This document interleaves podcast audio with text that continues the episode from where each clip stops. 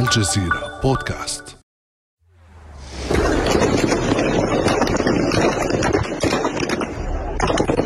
اقعد!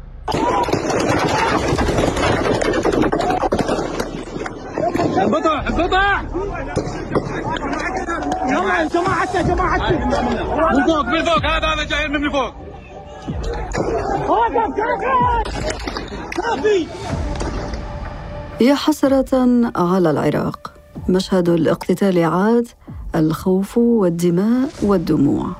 عاد الانبطاح أرضا وإفساح الطريق للرصاص والقذائف. في لحظة حالكة ظهر مقتدى الصدر مهددا أتباعه قبل خصومه القاتل والمقتول في النار. قولها وبملء الفم أن القاتل والمقتول في النار. وطني بعدما كان أسيرا للفساد هو الآن أسير للفساد والعنف معا كما خرجت عن سلميتها ثورة تشرين وانتقدتها أنا الآن أنتقد ثورة التيار الصدري. مظاهرات سلمية ماشي. لا مو ماشي. حتى مظاهرات سلمية بعد ما أنا لا زلت أؤمن أن التيار منضبط ومطيع. ولذلك خلال ستين دقيقة إذا لم ينسحب حتى من الاعتصام أمام البرلمان فأنا أبرع حتى من التيار. لم تنقضي دقائق الصدر الستون حتى سكت الرصاص بالفعل. فهل أيقظ كابوس المنطقة الخضراء ضمائر ساسة العراق أم أن المعركة لم تكن إلا محطة في انحدار مستمر نحو المجهول؟ وإلى متى يواصل الصدر مسلسل الاعتزال السياسي والعودة من جديد. بعد أمس من الجزيرة بودكاست أنا امال العريسي. يسعدني في هذه الحلقة استضافات الباحث الأول بمركز الجزيرة للدراسات الدكتور لقاء مكي. أهلا وسهلا بك دكتور لقاء. مرحبا أمل. دكتور لقاء لنعد في البداية خطوات إلى الوراء لفهم ما يحدث في العراق. كتلة الصدر أعلنت استقالة جماعية من البرلمان في يونيو الماضي احتجاجا على حالة الانسداد وتعثر تشكيل حكومة جديدة وانتخاب رئيس للبلاد. ماذا جرى بعدها على المستوى السياسي؟ المشكلة أنه جرى عملية تلقف لهذه الاستقالة من قبل خصوم الصدر في الإطار التنسيقي. إحنا نتحدث عن البيت الشيعي حصرا اللي انحصرت الخصومة السياسية بداخله. واستحالت إلى ما شهدناه يوم الاثنين. الصدر حينما دفع أو طلب من نواب الاستقالة كان يعتقد أن هذا الانسحاب هو محاولة لترك الآخرين يقومون بما حاولوا إفشاله أو منع من القيام به وهو تشكيل حكومة. وكان ربما يظن في قرارة نفسه أن خصومة يعني سيمارسون هذا النمط من الخجل وينهون الأزمة باستقالة جماعية أو بترك البرلمان وحله. هو إعادة الانتخاب لأن الغالبة أو النسبة الفائزة استقالت احتجاجا على هذا الانسداد. ما حصل هو العكس.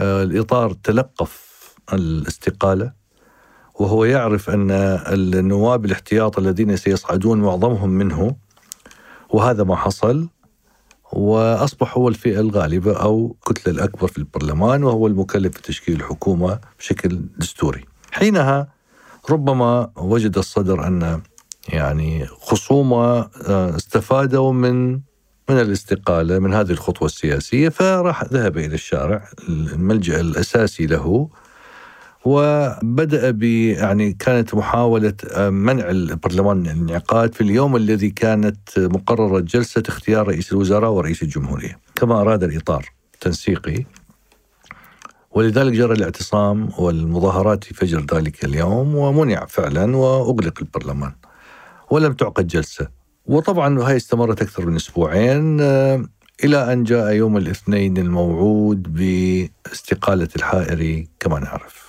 قبل المرور إلى يوم الاثنين الذي شهد أحداثا لم تشهدها العراق منذ ثلاث سنوات تقريبا وربما اعتبرت الأشد منذ سنة 2003 أيضا وفق المحللين والمتابعين للشأن العراقي برأيك في ظل وجود اعتصام واعتصام مضاد لأنصار التيار الصدري والإطار التنسيقي ألم يستشعر ساسة العراق خطر الصدام؟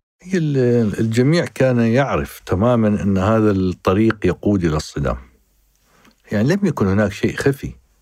وكان من الواضح أنه مع امتلاك أكثر من 80 ميليشيا منها الميليشيات الصدرية سلاح بعضه ثقيل نتحدث عن دبابات وصواريخ وطائرات مسيرة ومدرعات وإلى آخره. آه، يمتلكون حشد هائل من القوة. ونفوذ في الدولة وبالتالي يستطيعون بسهولة أن تنجر الأمور إلى القتال. وما شاهدناه يوم الاثنين كان يعتبر ربما تدريب بسيط. أمام الطموح السياسي من جانب وأمام تدخلات أجنبية لديها مشاريع يجب تنفيذها على رؤوس الأشهاد ورغبا عن كل شيء مهما كان الثمن. حينها يصبح الذهاب إلى قتال أمر ربما يكون لا أقول مرغوب ولكن مقبول أو على الأقل أمر لا بد منه لإنهاء الأزمة. يعني طالما التفاهم ممنوع والتوتر حاصل والأزمة مستمرة فلا بأس من استخدام القوة وحتى لو حصل قتال يعني لا بأس الخسائر مقبولة في هذه الحالة ولكن ما هو الحدث أو من أشعل شرارة القتال الذي جد يوم الاثنين المشهود حسب وصفك في العراق؟ هناك تفاصيل عميقة للأزمة ولكن يوم الاثنين جرى التالي. هو بالحقيقة قبلها ب 24 ساعة أو 48 ساعة. الصدر أصدر يعني نشر تغريدة دعا فيها جميع الطبقة السياسية في العراق. كل من تولى منصب بعد 2003 إلى الانسحاب وأولهم الصدريين. وهذا اعتبر حل لإنهاء الأزمة. وأن تأجي يأتي جيل جديد من السياسيين يقومون بإصلاح ما, ما تحدم. طبعا هاي كانت عند الجميع يعني فيها الكثير من الاستحالة. حتى من الناحية الواقعية يعني لو كانوا فعلا صادقين بذلك صعب. لكن يبدو أن الصدر كان واثق من أنها غير ممكنة ولذلك هو كتبها وأعطاها مهلة 72 ساعة. وكان ربما يقصد منها التحجج بالتصعيد. يعني استخدامها ذريعة للتصعيد. يعني التيار الصدري هو من آه، أشعل هذه الشرارة هو برأيك؟ كان يريد لأنه وصلوا إلى مرحلة من الاستخفاف بمطالبه لم يراعوا أي مطلب المطالبة بما في ذلك حل البرلمان. يعني ما اعتبر انحياز القضاء لهم أيضا كان يؤرقه ويزعجه وعمل هو اعتصام أمام مجلس القضاء ثم انسحبوا جماعته. ولكن في النهاية كان هناك حلقة محيطة به يعني أحاطت به بقوة سياسيا وقضائيا وكان يريد حل البرلمان. وهناك دعوة أمام أمام القضاء لحل البرلمان. وبالتالي كان هذا هذا النوع من المطالب هو نوع من محاولات الضغط على السلطة. كل السلطة المتخاصمة معها من أجل أن ترعوي وتعرف أن هناك تهديد حقيقي للجميع. يعني ممكن المعبد يسقط على الجميع. إذا لم تستجيبوا لهذه المطالب. حل البرلمان ونعيد الانتخابات على أسس نظيفة هذه المرة و... طبعا 48 ساعة انقضت باقي يوم واحد يوم الثلاثاء وتنقضي 72 ساعة. وكان أيضا المفترض إنه مجلس القضاء أو المحكمة الاتحادية تناقش طلب حل البرلمان في ذلك اليوم، بالتالي كان هناك مناسبتين ل متوقع أن يكون فيها تصعيد، متوقع، وصدرت إشارات غير رسمية من مواقع ربما بعضها مزيف أو قريب أو تسريبات تتحدث عن طبيعة الهجمات الصدرية. يعني ردود الفعل الصدرية ومنها احتلال آبار النفط والمعابر الحدودية وطبعا هذه لم تكن كما أشرت رسمية ولم تصدر من أي جهة ذات علاقة مباشرة بالصدر. لكنها كما يبدو سرعت في رد فعل خصوم التيار الصدري. هو بالضبط. هذا ما جعل عملية اعتزال الحائري في يوم الاثنين صباح الاثنين. والحائري هو المرجع الشيعي الذي كان والد الصدر يدعو إلى اتباعه. بالضبط. الكاظم الحائري هو رجل دين إيراني الأصل. كان يعيش في العراق إلى حد عام 74 هاجر إلى إيران. وهو مرجع ديني ويعني فقيه ويتبع بالتقليد يعني يقلد عدد من الشيعة. والسيد محمد الصدر والد مقتدى أوصى بأنه في حال وفاته يرجعون له يقلدونه. فطبعا تنفيذا للوصية كان مقتدى الصدر والصدرين يقلدونه. والتقليد بالشيعة يعني هو نوع من قبول الإفتاء والتقليد الديني ومحاولة معرفة الحلال والحرام إلى آخره. ولكن هناك أيضا نمط من التبعية السياسية على الأقل بالمفهوم الإيراني للإمامة وللتشيع خصوصا بعد خميني يعني تكلم عن الإمامة العامة أو الولاية العامة أنه الإمام أو المرجع هو مرجع دنيوي وديني. لذلك كان لإعلان اعتزاله كل هذا التأثير. هو في اعتزاله لم يكن اعتزال طبيعي. أولا بالحوزة ليس هناك اعتزال. هذه أول مرة تصير يعني نتكلم عن ألف سنة. غير مسبوقة. غير مسبوقة. ولذلك كانت مفاجئة. شو؟ يعني شنو شنو رجل دين يعتزل؟ يعني شنو هو؟ يقوم بمهام جسدية. طالما عنده قدرة عقلية أنه يستطيع أن يكتب الاعتزال إذا هو ما زال متوفر على القدرة العقلية. لو كان فقد لا سمح الله قدرات العقلية لا بأس. هناك من يعتزل عنه لكن مش هو. الأمر الثاني أنه دعا أنصاره إلى اتباع خامنئي.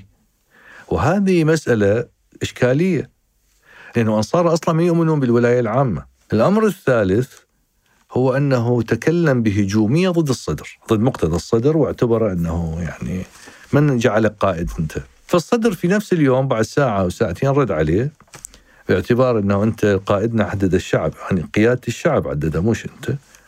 وبعدين أنا راح أعتزل مثل ما أنت طلبت. وثلاثة إحنا النجف عندنا مو ما عندنا ما له علاقة بقم. وسنختار مرجع من النجف. طبعا حتى الآن لم يختاروا. فاعتزال الصدر قال فيه الجملة التالية. أنا أعتزل وأترك للشعب أن يقوم بما يشاء. بمعنى أنه أنا كنت أنا مسكت الناس. أنا موقفهم عند حدهم. الآن بعد ما لي علاقة أطلقهم على عنانهم.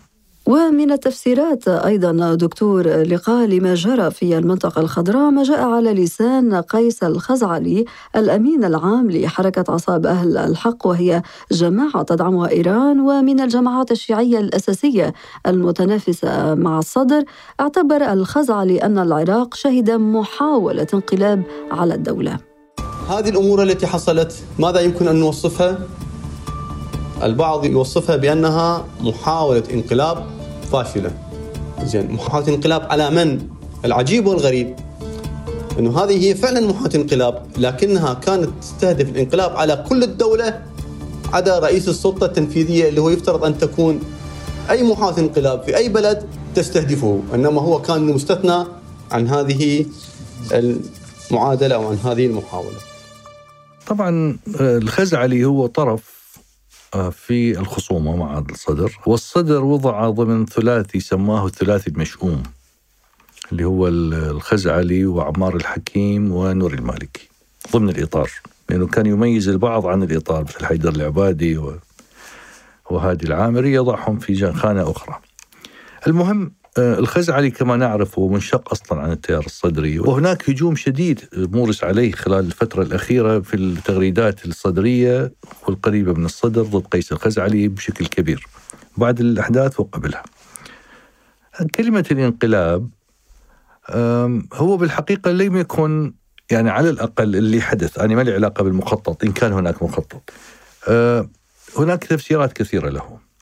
البعض يقول إن الصدريين لم يستخدموا السلاح في البداية كان سلمية واحتلوا القصر وجمهوري وبعدين ذهبوا إلى جسر المعلق وكانت قوات الفرقة الخاصة المحنيه بحماية المنطقة الخضراء يعني لم تطلق النار عليهم. تحاول إيقافهم وحينما اتجهوا إلى الجسر المعلق اللي في نهايته بالضفة الأخرى من النهر آه، هناك اعتصام للإطار التنسيقي قديم أطلق عليهم النار. وربما سقط بعض الضحايا وكان هناك فيديوهات يعني حقيقة تحدث عن أن الجيش يقول لهم اهربوا لأن هذا ليس الجيش. طيب من الذي يطلق النار؟ البعض يصف يقول أن آه، أمن الحشد الشعبي أطلق النار أو أن بعض الميليشيات الأخرى الموجودة داخل المنطقة الخضراء. المهم جاء سرايا السلام وهي الجراح العسكري للتيار الصدري باعتبار أنها تريد أن تدافع عن المتظاهرين و بدأت بإطلاق النار أو تبادل إطلاق النار مع الذين أطلقوا النار منذ البداية. بالتالي سقط قتلى من الجانبين ولذلك هذه المشاركة كانت حقيقية. المهم أن هنا إذا كان انقلاب فعلا كان يجب أن يحضر له بشكل مختلف. يعني كان يجب أن يكون البادئ بإطلاق النار هم سرايا السلام. أما أنه يذهب الشعب أو الناس حتى لو كانوا انقلابيين يذهبون مدنيين أو يعني بدون سلاح إلى القصر ويعبثوا به ويخرجوا هاي مسألة يعني يعني هذا ليس انقلاب. الانقلاب ليس هذه مداخله ولا مخارجه ولا ولا أدواته. انقلاب تسيطر على المواقع الأساسية في البلد وقصر الجمهورية إمتى كان يؤثر على سلطة القرار بالعراق. ولفت أيضا دكتور لقاء في كلام الخزعلي إشارته إلى أن ما أسماها المحاولة الانقلابية تستثني رئيس الحكومة مصطفى الكاظمي. إلى ماذا يلمح بذلك وفق رأيك؟ هم عندهم رئيس الوزراء مصطفى الكاظمي بيعتقدون أنه متواطئ مع الصدر.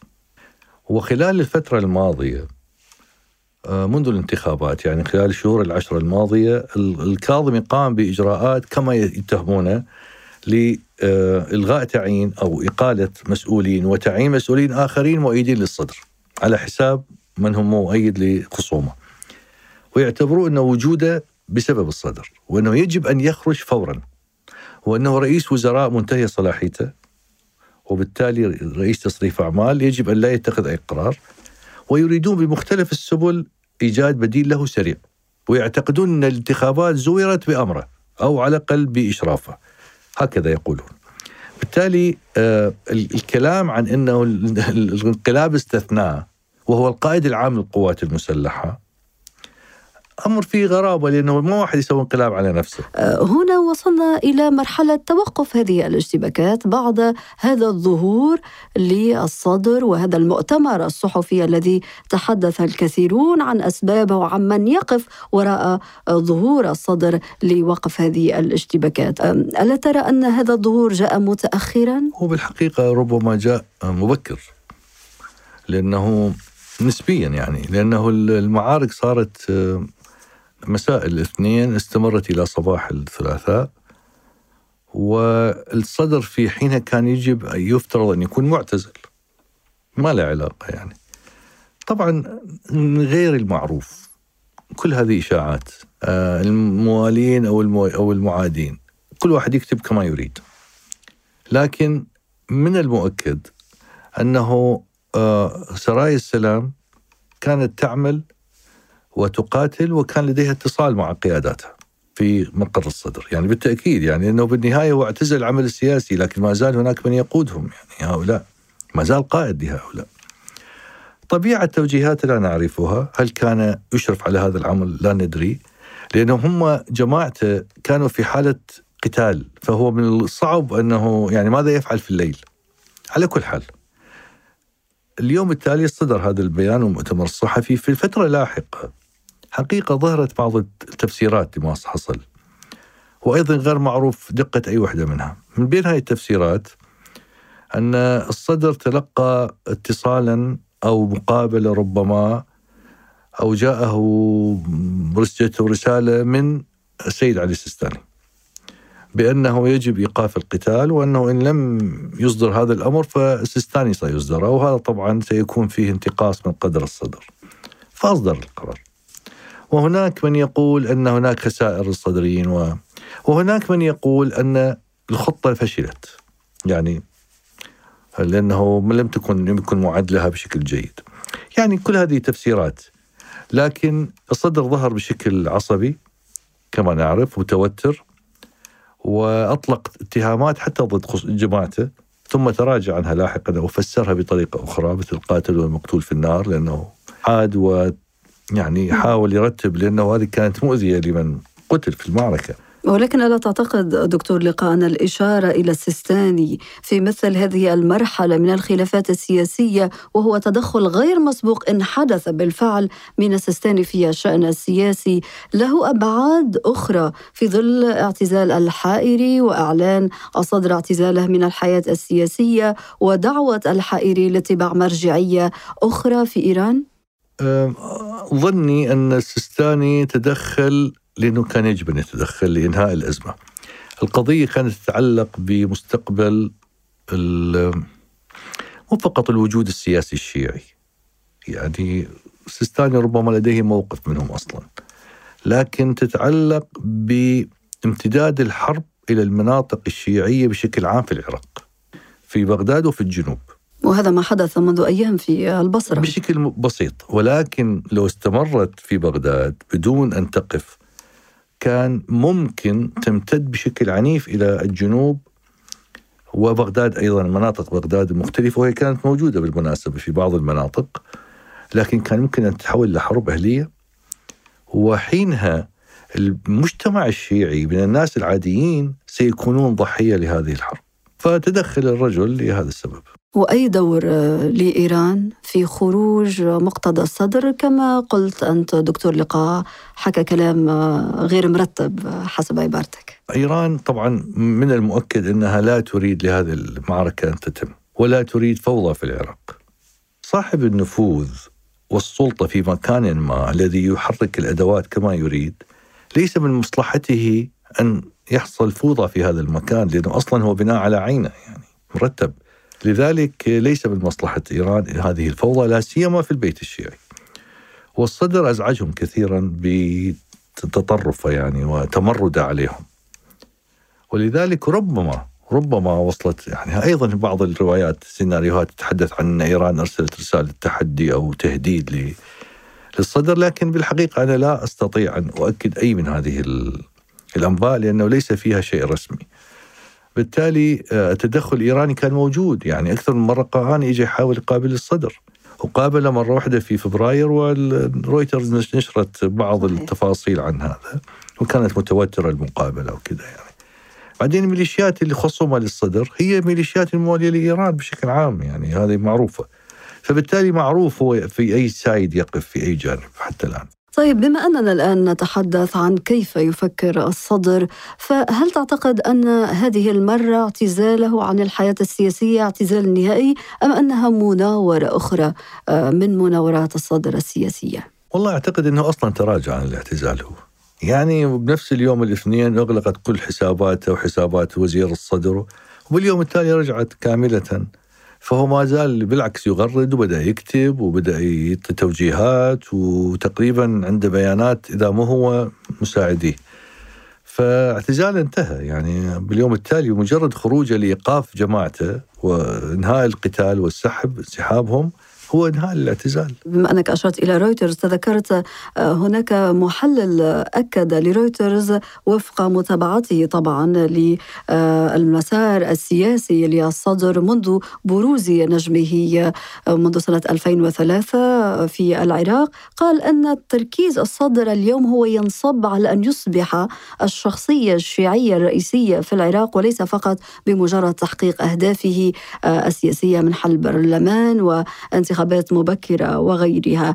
فنتساءل هنا هل صحيح أن الصدر يعيش حيرة بين طموحه السياسي والديني ودوره كزعيم لجماعة جزء كبير منها مسلح؟ أنا أعتقد أن آه، كلام رويترز فيه قلة حيادية وربما انحياز. بغض النظر يعني إذا كان هي لم تغص في عقل الصدر لتعرف إن كان يريد أو لا يريد. وهو لم يشير يوما إلى دور ديني. بالعكس كان يقول دوما أنه هو يعني طالب علم. وهناك قواعد في المذهب الشيعي لا يستطيع لا الصدر ولا سواه تجاوزها. حتى لو كان له حضور قوي وله آه، سيطرة على أتباعه فهو لا يستطيع أن يكون مرجع تقليد. فبالتالي إن بقي وحده بالقيادة الشيعية فهو لن يصبح مرجع. هذا كلام لا يمكن الركون إليه فقط لرؤية سياسية ولأنه ضد أو معه. هو يعرف أنه ولحد اليوم هو يقلد مرجع. وحينما سئل عن الاعتزال قال المرجع أمرني وخلص. فهذا معناه أنه لا يضع نفسه في مقام المرجع. فبالتالي آه، إذا كان يريد أن يكون الشخصية الشيعية الكبرى هذا أمر من حقه ما لنا علاقة كقيادة سياسية.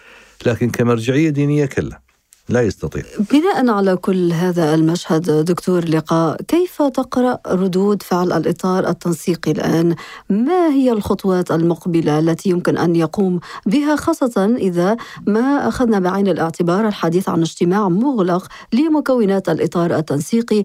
تحدثوا فيه وفق ما تم إعلانه عن أنه الآن سيتجهون إلى التهدئة إلى حين انتهاء زيارة أربعينية الحسين في السابع عشر من شهر سبتمبر.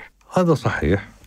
بالتأكيد الزيارة يعني هدئت الأمور لأنه أجبرتهم على ذلك. هناك عدد كبير من الزوار في كربلاء والعراقيين والأجانب وبالتالي يعني إفساد هذه التجربه مناسبة قد تجر إلى حتى تضحيات كبيرة ربما يعني مسألة خطيرة امنيا وسياسيا ودينيا.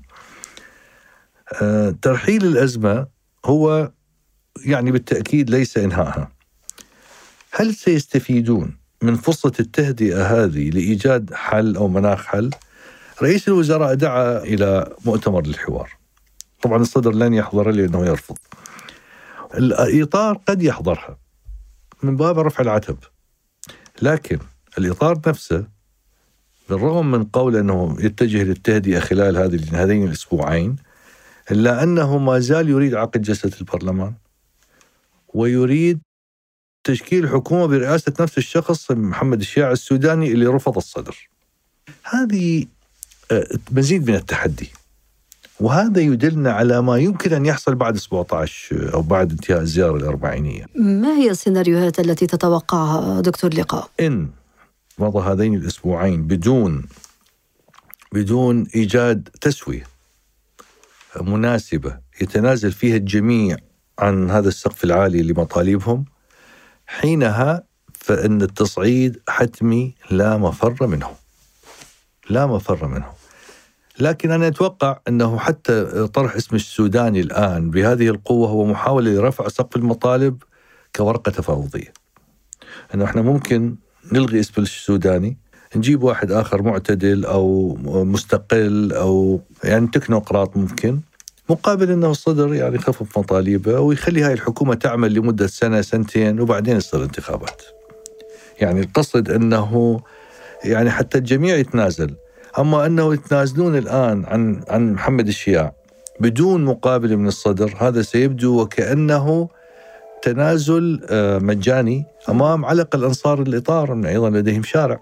فبالتالي أعتقد أنه رفع سقف مطالب من أجل التفاوض. يعني الحل منذ البداية يوصف في العراق بأنه حل مستعصي، الأزمة مستمرة وباقية وهذه التنازلات التي تتحدث عنها دكتور لقاء يجب أن تكون وفق تحليلك من الطرفين وإلا فإن السقف سيبقى عاليا. بالتأكيد نعم. يجب أن تكون هناك تنازلات من الطرفين من أجل أن يكون هناك تسوية نسبيا بين أو على الأقل ترحيل الأزمة إلى فترة طويلة مقبلة. الدكتور لقاء مكي الباحث الأول في مركز الجزيرة للدراسات شكرا جزيلا لك على كل هذه التوضيحات. شكرا جزيلا. كان هذا بعد أمس.